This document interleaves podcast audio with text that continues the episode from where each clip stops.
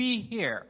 And this morning, we'll be jumping back into the book of Acts. Acts chapter 18. And so if you have your smartphones with you, your tablets, and your Bibles, uh, please turn with me this morning to Acts chapter 18.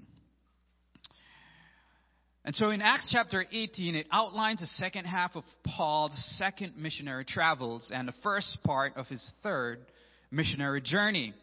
And in these four verses, which we're about to read here, verses 1 to 4, Paul is traveling by himself to Corinth, which is a central city west of Athens. So let's read, and if you don't have your Bibles with you, it'll be up on the screen for you. It says, After these events, Paul left Athens and went to Corinth. And he found a Jew named Aquila, a native of Pontus, having received, recently come from Italy with his wife, Priscilla, because Claudius had commanded all the Jews to leave Rome. He came to them, and because he was of the same trade, he stayed with them, and they worked together, for they were tent makers by trade. And Paul was reasoning in the synagogue every Sabbath and trying to persuade Jews and Greeks. Let's pray. Father, we thank you for your word this morning, God. We thank you for the worship, Father. We thank you for a congregation that is faithful to giving, God. And we, as we turn our eyes towards Scripture, Lord, we open our hearts and our ears to hear what you have to say to us this morning. In your name we pray. Amen. So Corinth was the final major European city to receive Paul. And this city had two major seaports. Corinth was a center of Aphrodite worship, the goddess of love. In fact, it is well known or was well known as the sin city of the day. And it's into this culture and setting that Paul enters with the gospel. Upon his arrival, Paul immediately finds support from a Jewish couple named Aquila and Priscilla, who later became prominent in the early church and are mentioned in numerous New Testament letters. Luke says that they were originally from Pontus, which is in Asia Minor, and this is significant because Jews from Pontus were reported to be at Pentecost when the Holy Spirit fell. And today is actually Pentecost Sunday. Isn't that amazing? Hmm? And so this detail then explains that they had been believing Jews for some time. Additionally, they were, to- were told that they had been banned from Lo- Rome by Claudius, and this is because in AD 49, a riot broke out among the Jews in Rome over the name of Christ. And believing and unbelieving Jews were rioting, but the emperor decided to expel all Jews from the city. Later, Aquila and Priscilla were able to return, but for such a time as this, these two believing Jews were displaced in Corinth and met Paul. Luke notes their meeting by saying they were both, both, I should say. They were both tent makers, so it's possible they met while seeking employment. It's also evident that this connection was a great blessing to Paul, and the Lord supplied it to encourage him in his early days there. Also, I know it's probably difficult for us to understand how hard it must have been for Paul to enter that city alone. Remember, he had no financial support. He had none. No friends in the city, and he was delivering a challenging message to a famously sinful city that drew sailors and people from all around. However, the Lord was kind to Paul. Has the Lord ever been kind to you, church? The Lord was kind to Paul and boosted him up with the blessing of Jews who knew the Lord, and the Lord is still doing this today. Some of you might have heard our story and uh, of how we came to Washington State. And so my wife and I, we were in Michigan, and we believed that the Lord had called. Well, we weren't planning to stay that long, but then we felt like the Lord was calling us to do ministry there, and we had put down some roots. We had put down on a house and all those things. And after about a year, that kind of fell through. And we were like, Lord, what's happening here? We felt like this is how you were leading us, and this is where we're supposed to be. And, and so we're in Michigan, and I'm in a meeting whereby the people who were about to employ me at the church, they tell me, man, we can't employ you in this moment any longer. Some other things came up, and uh, We're sorry, we just can't do it at this point in time. Unbeknownst to me, there's a man in Edgewood, Washington, Pastor Dan Bursch, who messages these guys while we're in that meeting to say, like, man, do you know anyone that's looking for a ministry position in Edgewood, Washington, and is willing to move? They told me a couple days later, and I was like, yeah, let's give it a try.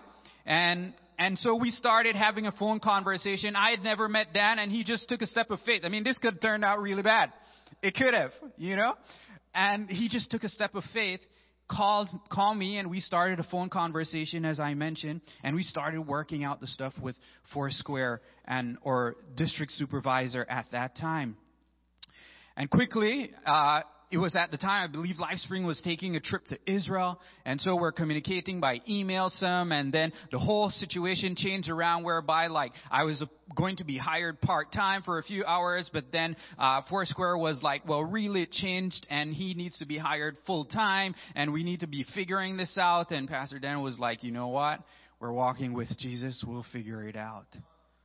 We're walking with Jesus, we'll figure it out. And he made that commitment. I should have been working for three months. And the district decided to make a commitment unbeknownst to him and unbeknownst to me. I had been spending a season in prayer and fasting and they called me and they were like, the district decided to pay all your back pay your expenses to move, but then we were moving here and we didn't even know where we were going to live. And we get this call from Pastor Dan while we're coming from a life group prayer meeting. And he's like, there's this amazing couple and they just opened up their home. They've never done anything like this. We didn't meet them ever. We just talked on the phone as well. And they were like, you can come and stay at our house and figure it out for about six months. Like, have the Lord ever served you like that? Hmm? The Lord was serving Paul. Church, many of you have these stories. People who step out into the mission field can tell many stories of God showing up by His providence when they most needed Him. Things like money coming in in the nick of time, strangers who lend a hand at just the right time, or governmental red tapes that mysteriously disappear. Friends, don't ever let the enemy convince you that you're alone in this. Paul was blessed with a couple who shared his faith, his Jewish culture, and even his trade. I mean, only God does things like that. And Paul was immediately reassured as he knew that the Lord was supplying all his needs every step of the way. As in the case of Paul, often as was in our case, the Lord will use His church and the people of God as a source of His provision to provide in tangible ways or through prayer and encouragement for us. Church, that's you. You get to be a part of that. You get to play a part in encouraging others by the name of the Lord. And so, my first point then is this we need each other. We need each other. We need each other in this life. You might have heard it hashtag better together. That is how a lot of people say it today. But we really do need each other. Don't do this life alone. So, having been strengthened for the hard work ahead, Paul continues within the local synagogue. He reasons with them weekly, attempting to convince Jew and Greeks that Jesus is the Messiah. But from the text, it's evident that he wasn't making much progress. And I want us to remember this moment in Paul's life the next time you find yourself working for the Lord, but finding nothing to show for it. Like, have you ever been there? Hmm? Remember this if the Apostle Paul could have dry seasons, so can we. And I'm sure Paul was getting a little disheartened, but notice what he does. Verse 5 of chapter 18, it says, But when Silas and Timothy came down from Macedonia, Paul began devoting himself completely to the word, testifying to the Jews that Jesus was the Christ. When Timothy and Silas arrived, it allowed Paul to double down his efforts First, they brought reports of good news from the church in Thessalonica, and Paul later noted this in his writing of how encouraged he was by the news in that city. Second, they brought donations from the church in Philippi. And as Luke noted, this allowed Paul to devote himself completely to the word. Here, Luke implies that Paul stopped working and lived on the donations and spent every waking hour in God's word. So Paul devotes himself fully to the word. But what do you think Paul was doing in the word? First, we know that he taught other churches. But this is also where he wrote 1st and 2nd Thessalonians and wrote a letter back to the church in Rome, perhaps upon suggestion of Aquila. Remember, they had met there. But secondly, Paul probably did his homework to address the doubts and objections of the Jews in the synagogues in Corinth. Remember, he hadn't successfully converted anyone yet. So he must have been looking for additional scriptural evidence to use in reasoning with the Jews. And finally, Paul would have studied to strengthen himself and build his confidence and spirit in the face of this opposition. I mean, just a daily exposure to sin and the evil of that city must have weighed on Paul. Like, have you ever been there? I've been in places and spaces where, as I'm walking through or in that space, I've just have to be praying in the Spirit. Or when I come out of such a situation, I've just had to sit with the Father and turn to His Word. And additionally, for Paul, in such a hostile environment with no converts, you bet he'd be in God's Word. Why do I say that? Church, the thought of spending time in God's Word should strike us as a comforting place to go when life gets us down. A trademark of strong faith is a love for God's Word and a dependence upon it in times of distress. His Word allows us to recalibrate our emotions and to be built up by the Spirit. I want to remind you don't assume that the Lord isn't working on your behalf just because the results aren't showing up on the timeline that you have. Spend time in the Word. So, point number two is this God's Word is a source of strength. Let's keep reading. Verses 5 to 10. Again, it says, But when Silas and Timothy came down from Macedonia, Paul began devoting himself completely to the word, testifying to the Jews that Jesus was the Christ. But when they resisted and blasphemed, he shook out his garments and said to them, Your blood is on your own heads. I am clean. From now on, I will go to the Gentiles. Then he left the synagogue and went to the house of a man named Titius Justus, a worshiper of God, whose house was next door to the synagogue.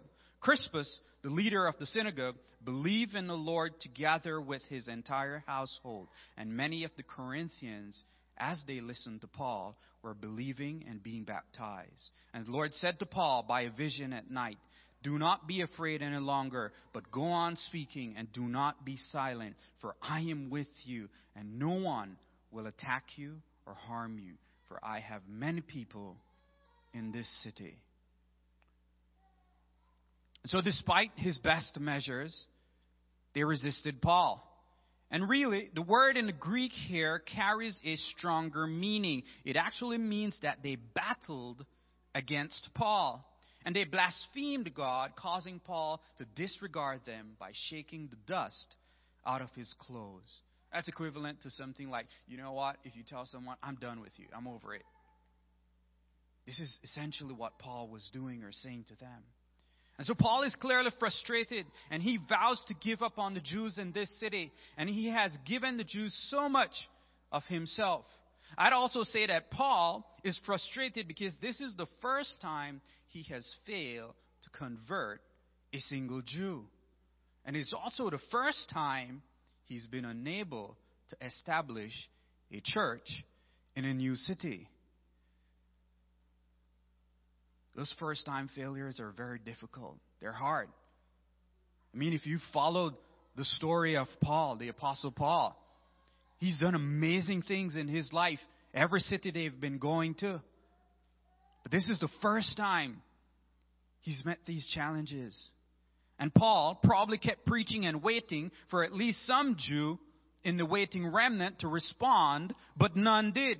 Interestingly, Paul marches out of the synagogue into the home of a believing Roman Gentile who lives next door to the synagogue, Justus. And I mean, this entire experience, it must have been unsettling for Paul. And he must have been thinking, like, God, am I even supposed to be planting a church here in Corinth?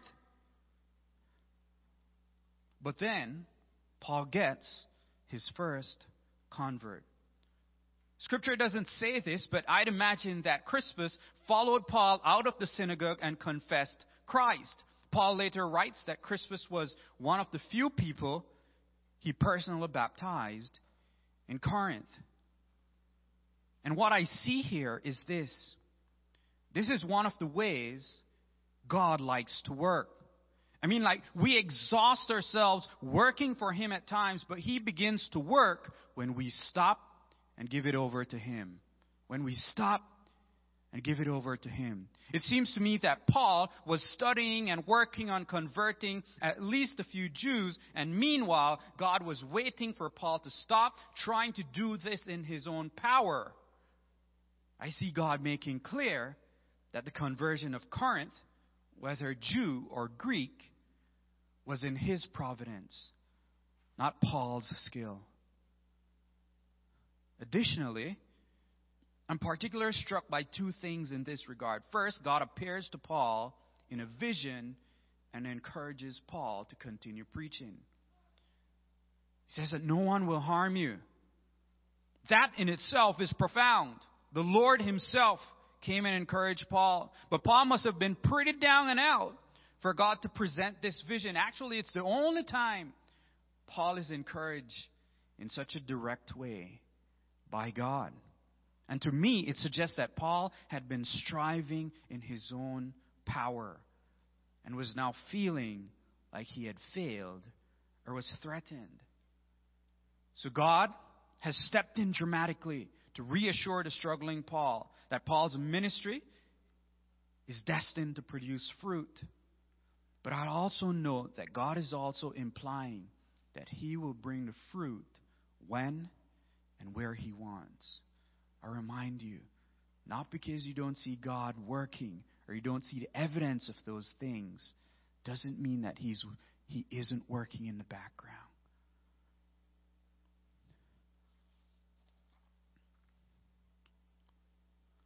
So Paul can't let this lack of result discourage him. As to be discouraged in this context, really, is to think that we are the ones in control of the outcome. See, knowingly or not, we may at times look at Paul as though he were not really human, like us. And so, we may find it hard to acknowledge that this hero of the faith could ever face the same kind of fear which hinders and frustrates us. We may think of Paul as a super apostle who was never impacted by ridicule or opposition or persecution, but quite frankly, that's wrong. In the verse we read earlier, the Lord told Paul, Do not be afraid any longer. And if Scripture said he was afraid, then he was afraid. And if the courageous apostle who preached to confrontational audiences could be afraid, how much more can we experience moments of fear? Hmm?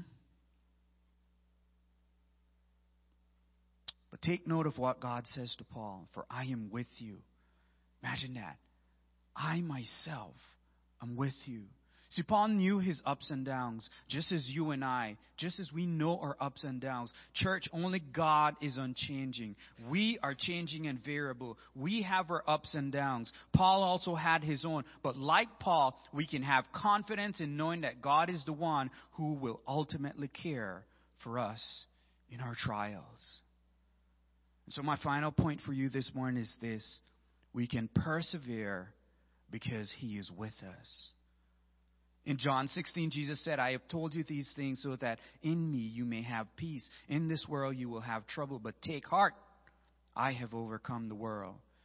See, Jesus knew that we would face hardships and trials. And there are times when adversity affects all of us. But be encouraged today, as adversity is what builds our character. And likewise, as with Paul, God empowers us to persevere, to keep going, to keep walking with the one who has overcome every kind of adversity. And his name is Jesus. I said his name is Jesus. Amen? So be encouraged today, church. Remember, we need each other. God's word is a source of strength, and we can persevere because he's with us. After having been encouraged by the Lord, verse 11 says, So Paul stayed in Corinth for a year and a half, teaching them the word of God. And at this time, Pastor Dan will be joining us on stage to finish us out. Amen. Verse 12. While Gallio was proconsul of Achaia, the Jews of Corinth made a united attack on Paul. It brought Paul to a place of judgment. This man, they charged, is persuading the people to worship God in ways contrary to the law. Now, just as Paul was about to raise his voice and speak, Gallio said to them, If you Jews were making a complaint about some misdemeanor or serious crime, it would be reasonable for me to listen to you but since it involves questions about words and names of your own law, settle the matter yourselves. I will not be a judge of such things. So he drove them off. Then the crowd there turned on Sosthenes, the synagogue leader, beat him in front of the proconsul, and Gallio showed no concern whatever. You know, our journey through the book of Acts has been really good for me. I, I'm learning a lot. I've read the book of Acts before, but I don't know about you. It just feels like you can read the thing a thousand times, and each time the Lord speaks in a new and fresh way. Anybody else? Like, I'm just growing so much in this season here at LifeSpring. One of the things that became really apparent in these chapters, and we've covered quite a few chapters, you just heard it, I think, in what Jesse talked about, is you're, you're experiencing wildly different responses from different people to the same message. Does that make sense?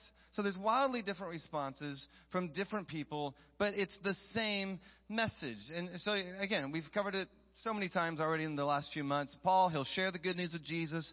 Some people will receive the message, others will reject the message. Today you saw it, right? Some opposed Paul. They were even abusive towards Paul, battling against Paul, as verse 6 talks about. And yet others, like that synagogue leader, Crispus, and his entire household, by the way, they believe in the Lord. Same message, different responses. These different responses, I, I, want you to hear this. They greatly affect Paul's life. Does that make sense? Like, have you thought about the people in your life who respond, accept, or reject, and how it's affected your life? It affects his life. Let me explain this. Pastor Laura, she showed us just a couple of weeks ago. There's these people in Thessalonica, and they believe in the message. Praise the Lord. Yay, let's sing a song, right? That's really good.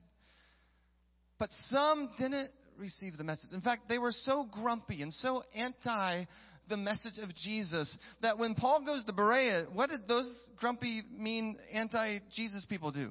They followed Paul, right? They left Thessalonica. They followed Paul in Berea. What? To stir up crowds in Berea against Paul. Are you catching this, church? Different responses by different people to the same message. And I want you to feel that again, their responses affect Paul's life. And it really hit me this time around because I don't know if you've noticed, we're living in a pretty divisive time, right? That's not news to anybody. You can talk about almost any topic and you're going to get a pretty wide range of responses. Here's just a couple topics. We could talk about abortion. We could talk about climate change. It's June 5th, so we could talk about Pride Month. We could talk about Elon Musk. That's an exciting topic. Sex education in public schools. I could go on. Right? So many topics. And just by me saying those topics, your heart is beating a little faster, right? Your palms are getting a little sweaty. These topics bring such strong, often immediate and passionate reactions and responses. Anybody at a family gathering lately, you thought you said a very benign comment, right? And what happened? It was as if you had dropped a match onto dry tinder or dry kindling and just boom, all of a sudden you find yourself in a huge argument or depending on how your family fights, maybe just extremely awkward silence. That's the kind of world we're living in. Wildly different, but also strong reactions to the same topic. But why is Paul facing these different responses? Why is Paul seeing and facing this divisiveness? Well, because he's talking about the topic of topics, the subject of subjects, Jesus. Have you ever said Jesus in a room before? Nothing gets things stirred like the name of Jesus. See, Paul's sharing wherever he goes the good news of Jesus, and it's like a match to dry kindling where some are leaning in and say, wow, like tell us more, and how do we get saved, and where's some water, let's get baptized. But others are like, no, no, no, no, no way. Like, not only do we reject your message, we reject you. And what I felt like the Lord was asking me to share with you this morning is simply this. In the world in which we live in, as you're trying to live out and walk out the Great Commission and sharing Jesus with the world around you. I mean, the world around you, your sphere of influence. So as you're trying to share Jesus maybe with your kids uh, or your grandkids, as you're trying to be a witness to your spouse, maybe to your parents, as you're trying to be you know, like the light of Christ, right? Trying to share the good news with coworkers, colleagues, bosses, classmates, maybe even on social media. You're gonna get some different responses. And some are going to receive, but others, man, there's just a good chance you're going to face criticism, you're going to face opposition, and you're going to face flat out rejection. Right? I don't, I don't have to say that to you. Like, I mean, I've already experienced that, Pastor Dan. But as a wise, godly mentor once told me, Dan, as a Christian, you're gonna face rejection. Get used to it. Just make sure people are rejecting you because of Christ in you and not just because you're kind of a jerk. Right? Because let's be honest, that's often what the world sees in us. It's this negative, hypercritical, judgmental, grumpy, kind of mean, speaking more about what we're for or what we're against instead of what we're for. And we don't want people to reject that, right? We, we want instead to be living in such a way where if anybody's going to reject me, I want them to be rejecting Christ in me. And that's a part of the journey that we're on. I love the journey of being a Christian and growing in Christ. It's how to walk close with Jesus. It's so important that you establish those healthy daily rhythms of walking with Jesus. Read the Bible every day. Pray in the Spirit every day. Worship the Lord every day. There's so many scriptures and commands to sing to the Lord. Listen and obey the Holy Spirit every day. Church, you got to get to the gym of faith. Get to the gym of faith and work it out every day so that those around you, this is so important, so that those around you in your school, in your workplace, in the grocery store, on I 5, even in your home, might see who? They might see Jesus in you. And when they see Jesus in you, some are going to reject that. Some will reject the hope, the love, the life that is found in Jesus. It's going to happen. Get used to it. But some are going to lean in and say, Wait, what did you say? Tell me more. Tell me more. And they'll believe and be saved. Isn't that what we want? Isn't that what we want? I mean, that's what I want out of my love for God and my love for others. The lost to be found, the blind to see, the spiritually dead to come alive in Christ. That's why I'm here, by the way. I want to see dead people rise again. And that's what the Apostle Paul wanted. So he stays in Corinth for a year and a half. He's just flowing in the Spirit of God, teaching the Word of God. But then look what happens. I, just read this. Paul, he's delivering this life giving message of Christ for a year and a half. And scripture says the Jews of Corinth, their response is to make a united attack against Paul. I mean, he's just sharing the good news of Jesus, and what he gets in return is a united attack where he's even brought before a Roman proconsul or a Roman senator. Now, have you read Paul? Like for Paul, this is pretty normal. Like th- this is just kind of how it goes. In the first letter to the Corinthians, a letter he writes later on, he, he talks about this. He goes, it seems to me that God has put us apostles on display at the end of the procession. We're like condemned to die in the arena. We've been made a spectacle to the whole universe, to angels as well as to human beings. Verse 11, he says, I mean, to this very hour, like right now, we go hungry, we're thirsty, we're in rags, we're brutally treated, we're homeless, we've become the scum of the earth, the garbage of the world right up to this moment. Second Corinthians, you've heard this one before, you know it, but he says, hey, we're hard pressed on every side. We're persecuted. We're struck down. Like we can't get away from it. We're always being given over to death for Jesus' sake. I mean, this guy, he knows trials. He knows hardships. He knows attack. He knows rejection. And yet I love Paul He's got this tenacity, this fervor, this resolve, this passion to continue to tell people about Jesus. He's counted the cost and he's decided to lay it all down so that people around him might hear about the abundant life found in Jesus. He's willing to endure it all for the sake of God, but also for others. But church, what about you? What about you? What about me? What about us? Not the person next to you, but you. Are you so compelled by the love of God and what God has done in your life to share that good news with others? I hope we are. I hope you are. Because I don't know if you've noticed, but this is a great time to be alive. And this is a great region to be alive in. Because it's kind of a mess. And do you know who's really good with a mess? Like these cities, like wake up church. These cities that Paul is traveling through, Thessalonica, Corinth, these aren't like this just perfect utopia or like perfect Christian cities. These are cities jam packed full of lost people. They're worshiping false gods. They're doing wildly horrific, immoral things. And yet when the message of Jesus falls on their hearts, come on. Some say, Paul, you're crazy and you got to go. But others, they say, tell me more.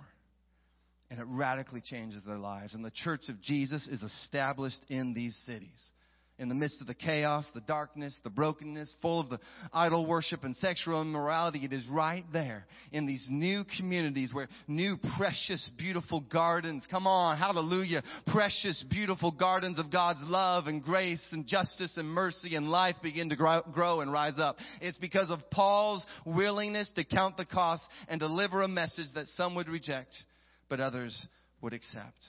But again, church, what about us? What about you? What kind of ridicule and pushback are you willing to endure? I mean that. Some of us got to grow up, mature in Christ. You've been sitting in the pews long enough. When are we finally ready to endure the attack, to stand against the united attack? Are you willing to face rejection? Honestly.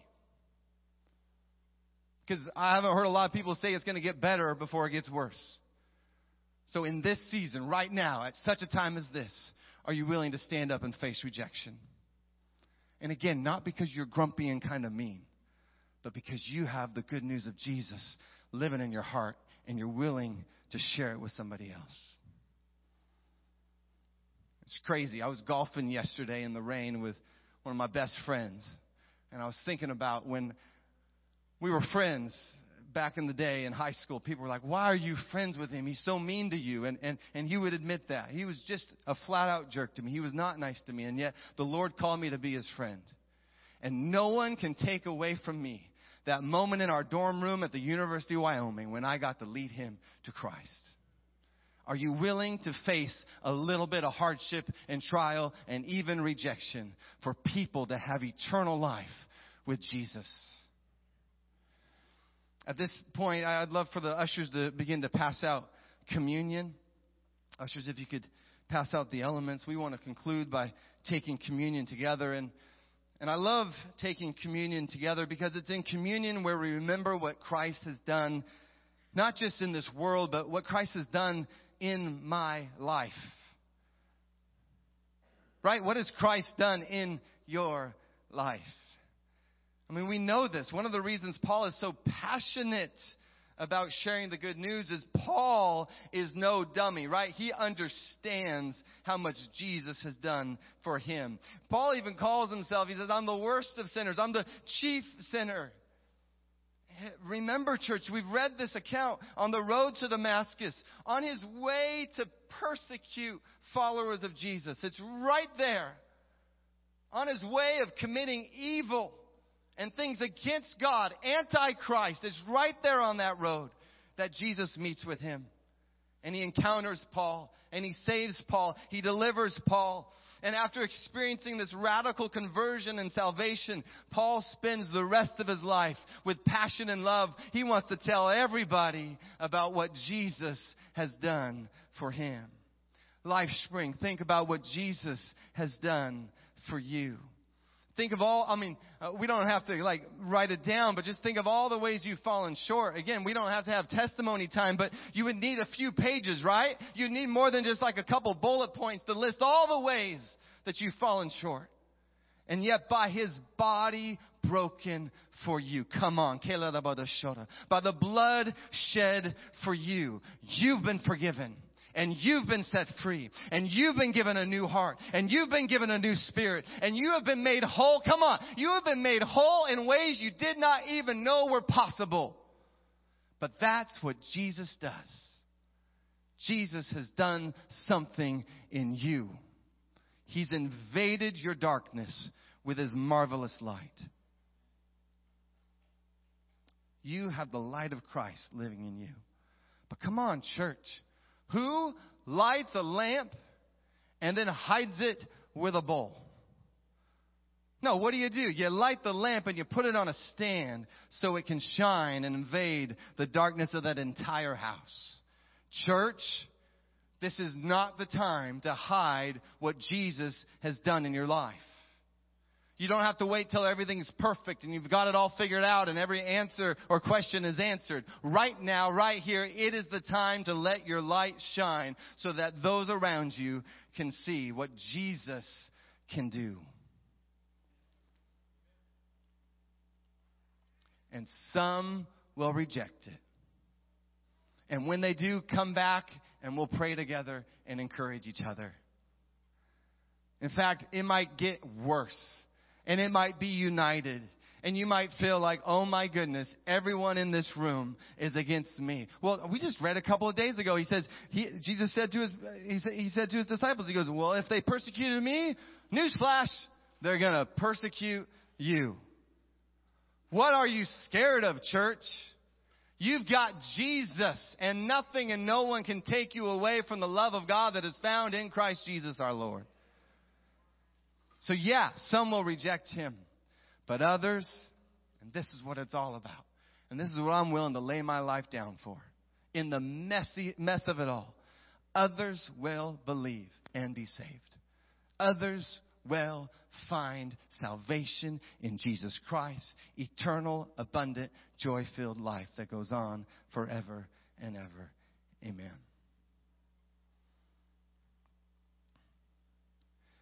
Pentecost Sunday is today. We celebrate that the Spirit of God is now living in us. We are that temple. And by His Spirit, church, we can access His power and His presence to spread the good news. You don't have to do this on your own. The Lord is here to help you. But I want us to be challenged by this. So if we could just take a moment here quietly before the Lord with what Pastor Jesse spoke, with what I just shared. Allow the Lord to speak to your heart in this moment. And see what He might want to tell you, what He might want to show you on what it looks like for you in your context, in your atmosphere, in your environment, where you are living, what it looks like to share Jesus, the good news of Jesus, with others. So let's just be quiet and then we'll take this together.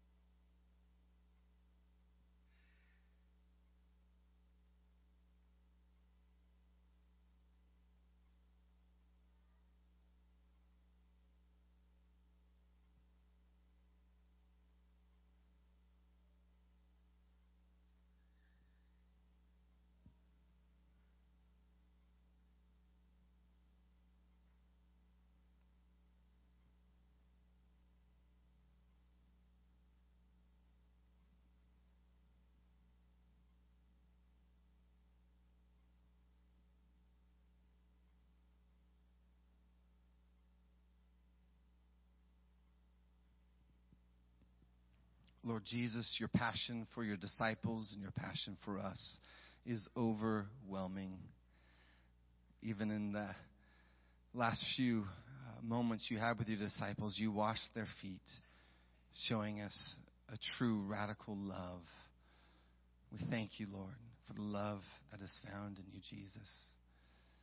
We thank you that even in that garden, you said yes once again to the Father's will so that we might be saved and brought into your everlasting kingdom. We thank you for the body broken for us. Let's take this together.